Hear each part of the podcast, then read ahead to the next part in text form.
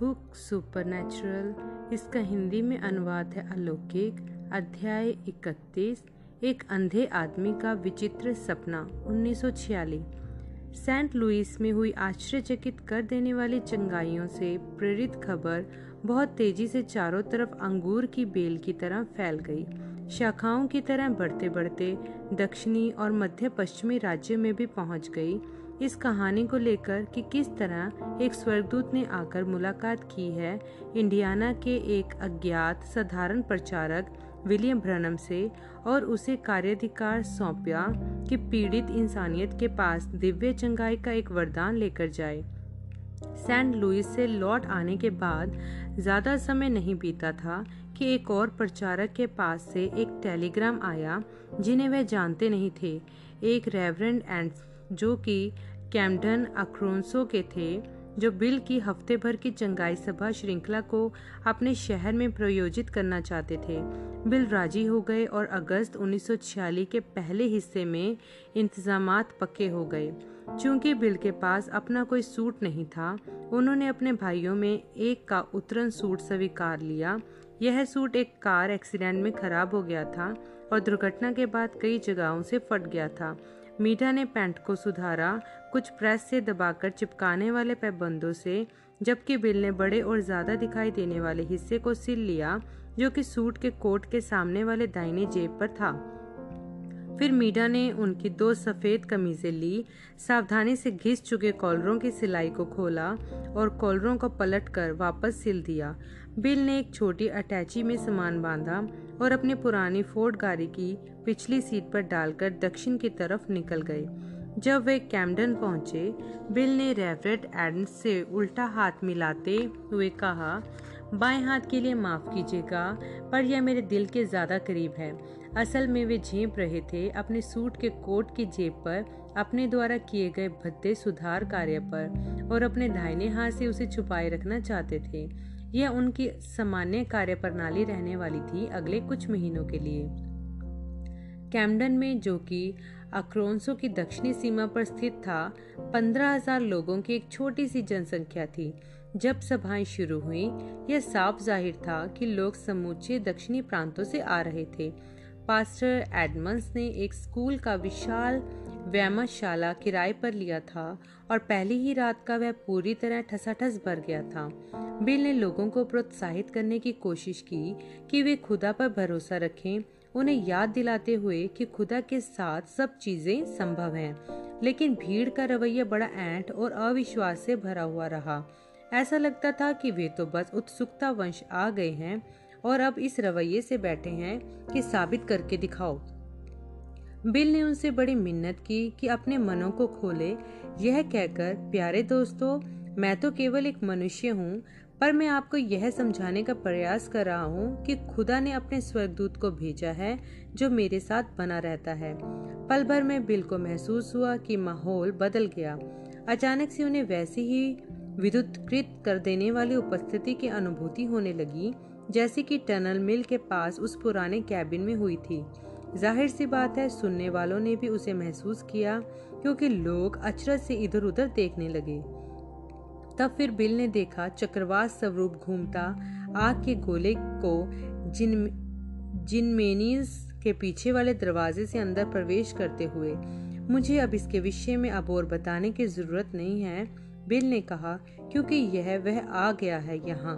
वह अलौकिक आग लोगों के सिरों के ऊपर से होती हुई सामने की ओर बढ़ने लगी। भीड़ में सबकी सांस ही जैसे अटकने लगी हो। औरतें और बच्चे चिल्लाने, बेहोश होने या चौंक कर पीछे झटकने लगे। वहाँ एक अपाहिज बैप्टिस्ट प्रचारक था, जो कि एक व्हील चेयर पर बैठा था, जो बीच रास्ते में आगे की ओर बैठा था। जब आग का स्तून उसके ऊपर से होकर गुजरा, वह अपनी लुढ़कने वाली कैद से कूद कर बाहर निकल आया और अपनी व्हील चेयर को ठेलता हुआ उनके सामने तक ले आया।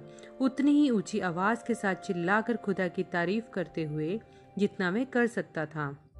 इस बात ने भीड़ को अपने संयात्मकता में से एक झटके से बाहर निकाल दिया।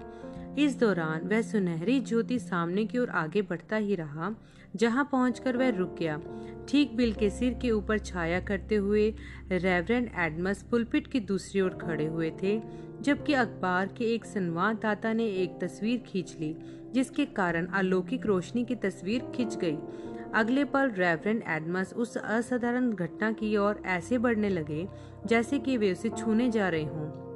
चिल्लाते हुए, मैं उसे देख सकता हूँ। रोशनी तीव्रता से चमकती और पास्टर एडमस लड़खड़ा कर पीछे हो गए, अस्थायी रूप से अंधे होकर। फिर सितारा गायब हो गया। उस लम्हे के बाद भीड़ की संदेहस्पता पिघल कर चली गई और बाकी की शाम विश्वास एक ज्वाल भाटे की तरह ऊँचा उठता चला गया। बिल ने उन लोगों को भवन भवन की एक और पंक्ति बनाने को कहा, जो प्रार्थना करवाना चाहते थे। सैकड़ों खड़े हो गए और पंक्ति जैसी भीड़ में खड़े हो गए। बिल चाहते थे कि लोग उनके दाहिनी ओर से उनके पास पहुँचे, क्योंकि वे महसूस कर सकते थे प्रभु के दूत के वहाँ खड़े होने के दबाव को। बिल किसी व्यक्ति के दाहिने हाथ को अपने बाएँ हाथ में ले लिया करते थे। जिनको जीवाणु संबंधित बीमारियाँ होती, वह उनके हाथ को हर बार सुझाकर लाल कर देती थी। प्रार्थना के बाद वह समझ जाते थे कि वे लोग चंगे हो गए हैं।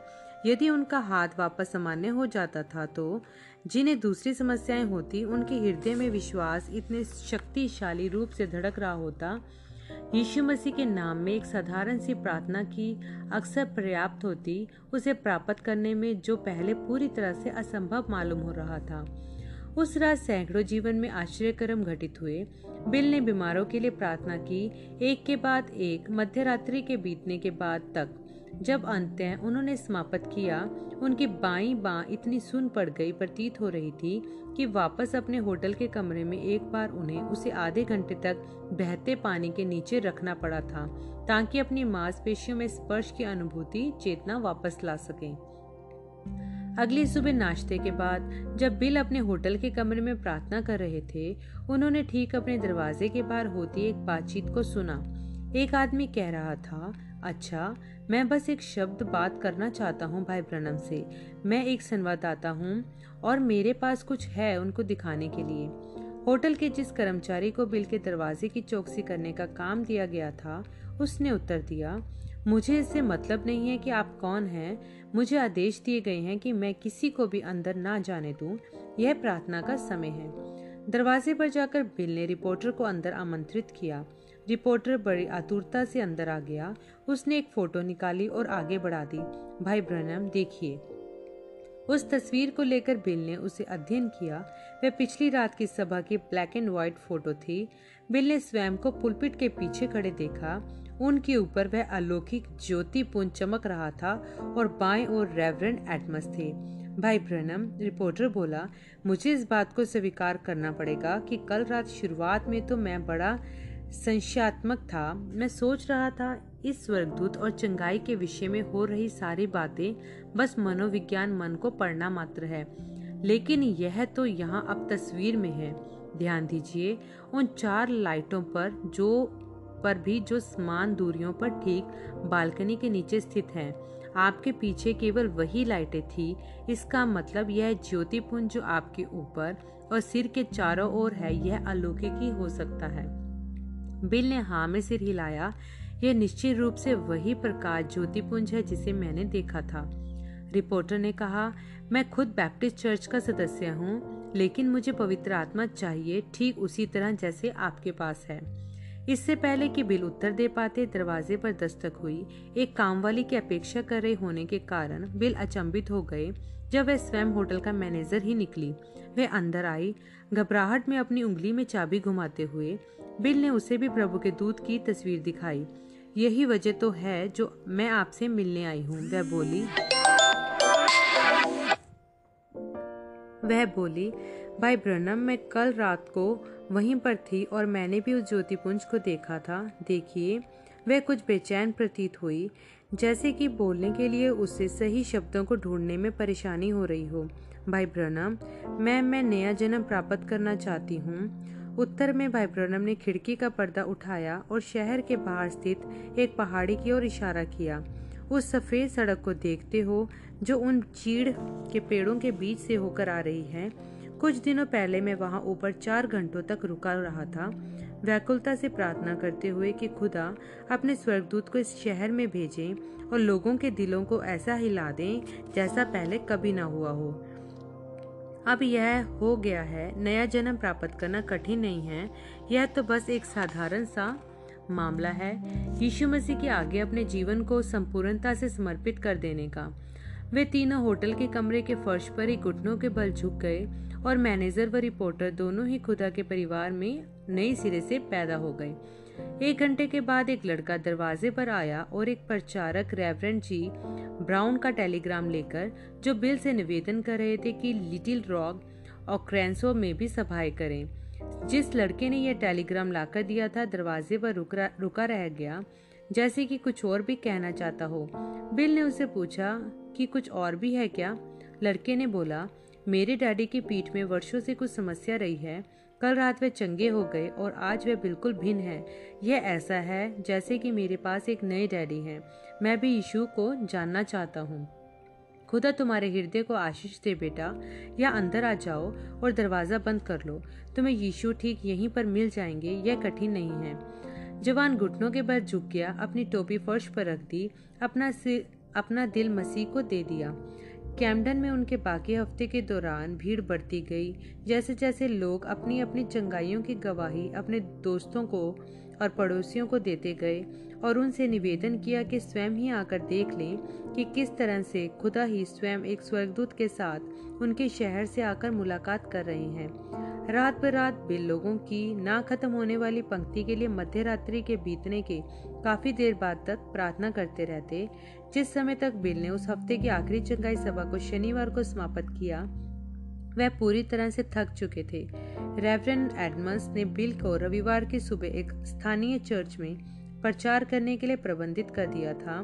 चूँकि वह सिर्फ़ प्रचार कार्य ही होना था, बीमारों के लिए कोई प्रार्थना नहीं। बिल को लगा कि उनके पास उसके लिए पर्याप्त ताकत बची है। ज़ाहिर सी बात है, चर्च में उनमें अंदर समा सकने से कई अधिक लोग आए थे। सभा के बाद चार तगड़े पुलिस वालों को बिल और रेवरेट एडमस की सहायता करनी पड़ी, भीड़ में होकर बाहर निकलकर पास्टर की लाल कार तक पहुँचने में। लोग आगे बढ़कर बिल को देखने के लिए धक्का मुक्की कर रहे थे। कुछ उन्हें छूने की कोशिश कर रहे थे। पुलिस अफसर उन्हें वापस पीछे रोके हुए थी। बिल का दिल टूटता सा महसूस हुआ और अपाहिजों और बीमार बच्चों की माओ को बारिश की रिमझी में खड़े हुए चंगाई के लिए भूखे देखकर। वह उनमें से प्रत्येक को छूना और प्रार्थना करना चाहते थे, जब तक कि उनके जिस्म से साँसें निकल ही ना जाए। लेकिन वह जानते थे कि कर नहीं सकते। एक थोड़ी देर आराम के बाद उन्हें लिटिल रॉक में दायित्वों को पूरा करना था। भीड़ की बड़बड़ाहट के बीच बिल ने किसी को चिल्लाते हुए सुना, दया करें, दया। उन्होंने चारों तरफ़ देखा और एक बूढ़े अश्वेत आदमी को देखा, जो एक औरत के साथ खड़ा था। चर्च के पीछे एक ऊँचे, उठे छोटे स्थान पर, सारी गोरी भीड़ से अच्छी खासी दूरी पर। इस समय पर जिम क्रो वाला कानून दक्षिण में प्रभाव में था, जो अश्वेत लोगों को गोरे लोगों के साथ सार्वजनिक स्थानों पर घुलने मिलने में प्रतिबंध लगाता था। इस वृद्ध आदमी ने अपनी टोपी को हाथों में उठा रखा था, जिसके कारण बारिश की बूंदें उसके सिर पर सफ़ेद बालों के पतले गोले को भिगो रही थी। वह अपनी दयनीय पुकार को लगातार जारी रखे हुए था, दया दया दया करें। बेचारा आदमी बिल ने सोचा, जबकि वे आगे बढ़ रहे थे, फिर वे अचानक से रुक गए और पलटकर उस बूढ़े आदमी की ओर देखा। कुछ असामान्य घटित हो रहा था, बिल उसे महसूस कर सकते थे जैसे कि उनकी खाल पर कोई दबाव हो, उनकी चेतनाओं को गुदगुदाता हुआ सा। यह एक अच्छी अनुभूति थी, बुरी नहीं, और बिल ने भाप लिया कि यह किसी तरह उस अश्वेत आदमी से संबंधित है, जो उनके लिए उस ऊँचे स्थान से पुकार रहा है। बिल उस बूढ़े आदमी की ओर चल पड़े। उनके साथ चलने वाले एक पुलिस वाले ने पूछा, आप कहाँ जा रहे हैं रेवरेंट पवित्र आत्मा चाहता है कि मैं वहाँ उस अश्वेत आदमी के पास जाऊँ। बिल ने उत्तर दिया अफसर ने चिताया, ऐसा मत करना लड़के, इस सभी श्वेत लोगों के आपके लिए यहाँ खींच तान कर रहे होते हुए आप यहाँ पर जातीय दंगा शुरू करवा देंगे, यह दक्षिण है। बिल ने खतरे को नकार दिया, आपके कानून क्या हैं? मैं इसमें कोई मदद नहीं कर सकता। पवित्र आत्मा मुझसे कह रहा है कि मैं जाकर उस आदमी से बात करूँ। चार पुलिस वाले बिल के पीछे पीछे उस छोटे, टीले नुमा स्थान तक गए, जहाँ वे अश्वेत आदमी व औरत खड़े थे। जैसे ही बिल करीब पहुँचे, उन्होंने औरत को उस आदमी से यह कहते हुए सुना, प्रिय, पार्सन यहाँ आ गए हैं। बिल एकदम करीब पहुँच गए, जबकि अधिकारियों ने उनके चारों ओर एक घेरा बना लिया ताकि बाकी भीड़ को पीछे रख सकें। क्या मैं आपकी मदद कर सकता हूँ, अंकल? बिल ने पूछा। उस आदमी ने एक गलत दिशा में अपना सिर हिलाया, जैसे कि उन्हीं को देखकर हिला रहा हो। बिल को समझ में आ गया कि बूढ़ा व्यक्ति अंधा है। वह व्यक्ति हकलाता हुआ सब बोला, क्या क्या यह आप हैं, पार्सन ब्रैनम? जी हाँ अंकल। बूढ़े आदमी ने अपने हाथ उठाए और बिल के चेहरे को महसूस करने लगे। ओह आप तो एक जवान आदमी हैं। इतना भी जवान नहीं हूँ, बिल ने कहा। मैं सैंतीस का हूँ। पार्सन ब्रनम, क्या आपके पास बस एक मिनट है मेरी सुनने के लिए? कहिए, अंकल। मैं दस वर्षों से अंधों की पेंशन प्राप्त कर रहा हूँ। मैं यहाँ से 200 मील दूर रहता हूँ। इस सुबह से पहले मैंने कभी आपके बारे में नहीं सुना था। लगभग तीन बजे मैं अपने कमरे में जाग उठा। ज़ाहिर सी बात है, मैं कुछ देख नहीं सकता हूँ, पर देखने पर ठीक मेरे सामने मुझे मेरी वृद्ध माँ खड़ी हुई दिखाई दी। उन्हें मरे हुए तो असल में कई वर्ष हो चुके हैं, लेकिन जब वह जीवित थी, उनके पास वैसा ही धर्म था जैसा आपके पास है। मेरी माँ ने मुझे अपने जीवन भर में कभी कोई झूठ नहीं बताया आज सुबह उन्होंने वहाँ खड़े होकर कहा, प्यारे बच्चे, उठो, अपने कपड़े पहनो और कैमडन अक्रोसो जाओ। वहाँ एक आदमी के बारे में पूछना, जिसका नाम है पार्सन ब्रैनम, और तुम्हें तुम्हारी दृष्टि मिल जाएगी। सो यहाँ मैं आ गया हूँ, पार्सन, क्या आप मेरी मदद करेंगे? सहानुभूति से अपने दिल को दुखता महसूस करते हुए, बिल ने अपना हाथ उस बूढ़े आदमी की आँखों पर रखा और प्रार्थना की, स्वर्गीय पिता, मैं इनकी माँ का इनके सपने में आना नहीं समझ पा रहा हूँ। लेकिन मैं आपसे यीशु के नाम से माँगता हूँ कि इसकी दृष्टि से वापस दे दें। भीड़ आगे को धक्का दे रही थी, पुलिस वालों को उन्हें पीछे ही बनाए रखने में कठिनाई हो रही थी। बिल जानते थे कि उन्हें जल्दी से जल्दी कार तक पहुँचना है, सो वे जाने के लिए पलट गए। बूढ़े आदमी ने मुस्कुराकर हाँ में सिर हिलाना शुरू कर दिया। शांति और संतोष के साथ यह कहते हुए, धन्यवाद प्रभु, धन्यवाद। उसकी पत्नी ने उसकी ओर बड़ी बड़ी आँखों से देखा, प्रिय, क्या तुम देख पा रहे हो? बिल्कुल मैं देख रहा हूँ। मैंने तुम्हें बताया था कि यदि मैं यहाँ पहुँच जाऊँ तो देखने लगूँगा। देखो वहाँ। उसने कार की ओर इशारा किया, जिस तरफ़ बिल बड़े चले जा रहे थे, वह कार वहाँ दिखाई देती है, वह लाल रंग की है। उसकी पत्नी चीख पड़ी, ओ यीशु! जबकि दोनों ने एक दूसरे को आनंद विभोर होकर बाहों में भर लिया। अपने सुरक्षा घेरे को मज़बूत करते हुए, चारों पुलिस वालों ने जल्दी जल्दी बिल को भीड़ के बीच में से होकर उस लाल रंग की सिडॉन की सुरक्षा में पहुँचा दिया। कैमडन सभा की तस्वीर जिसमें बिल के सिर के पीछे ज्योतिपुंज दिखाई पड़ रहा है।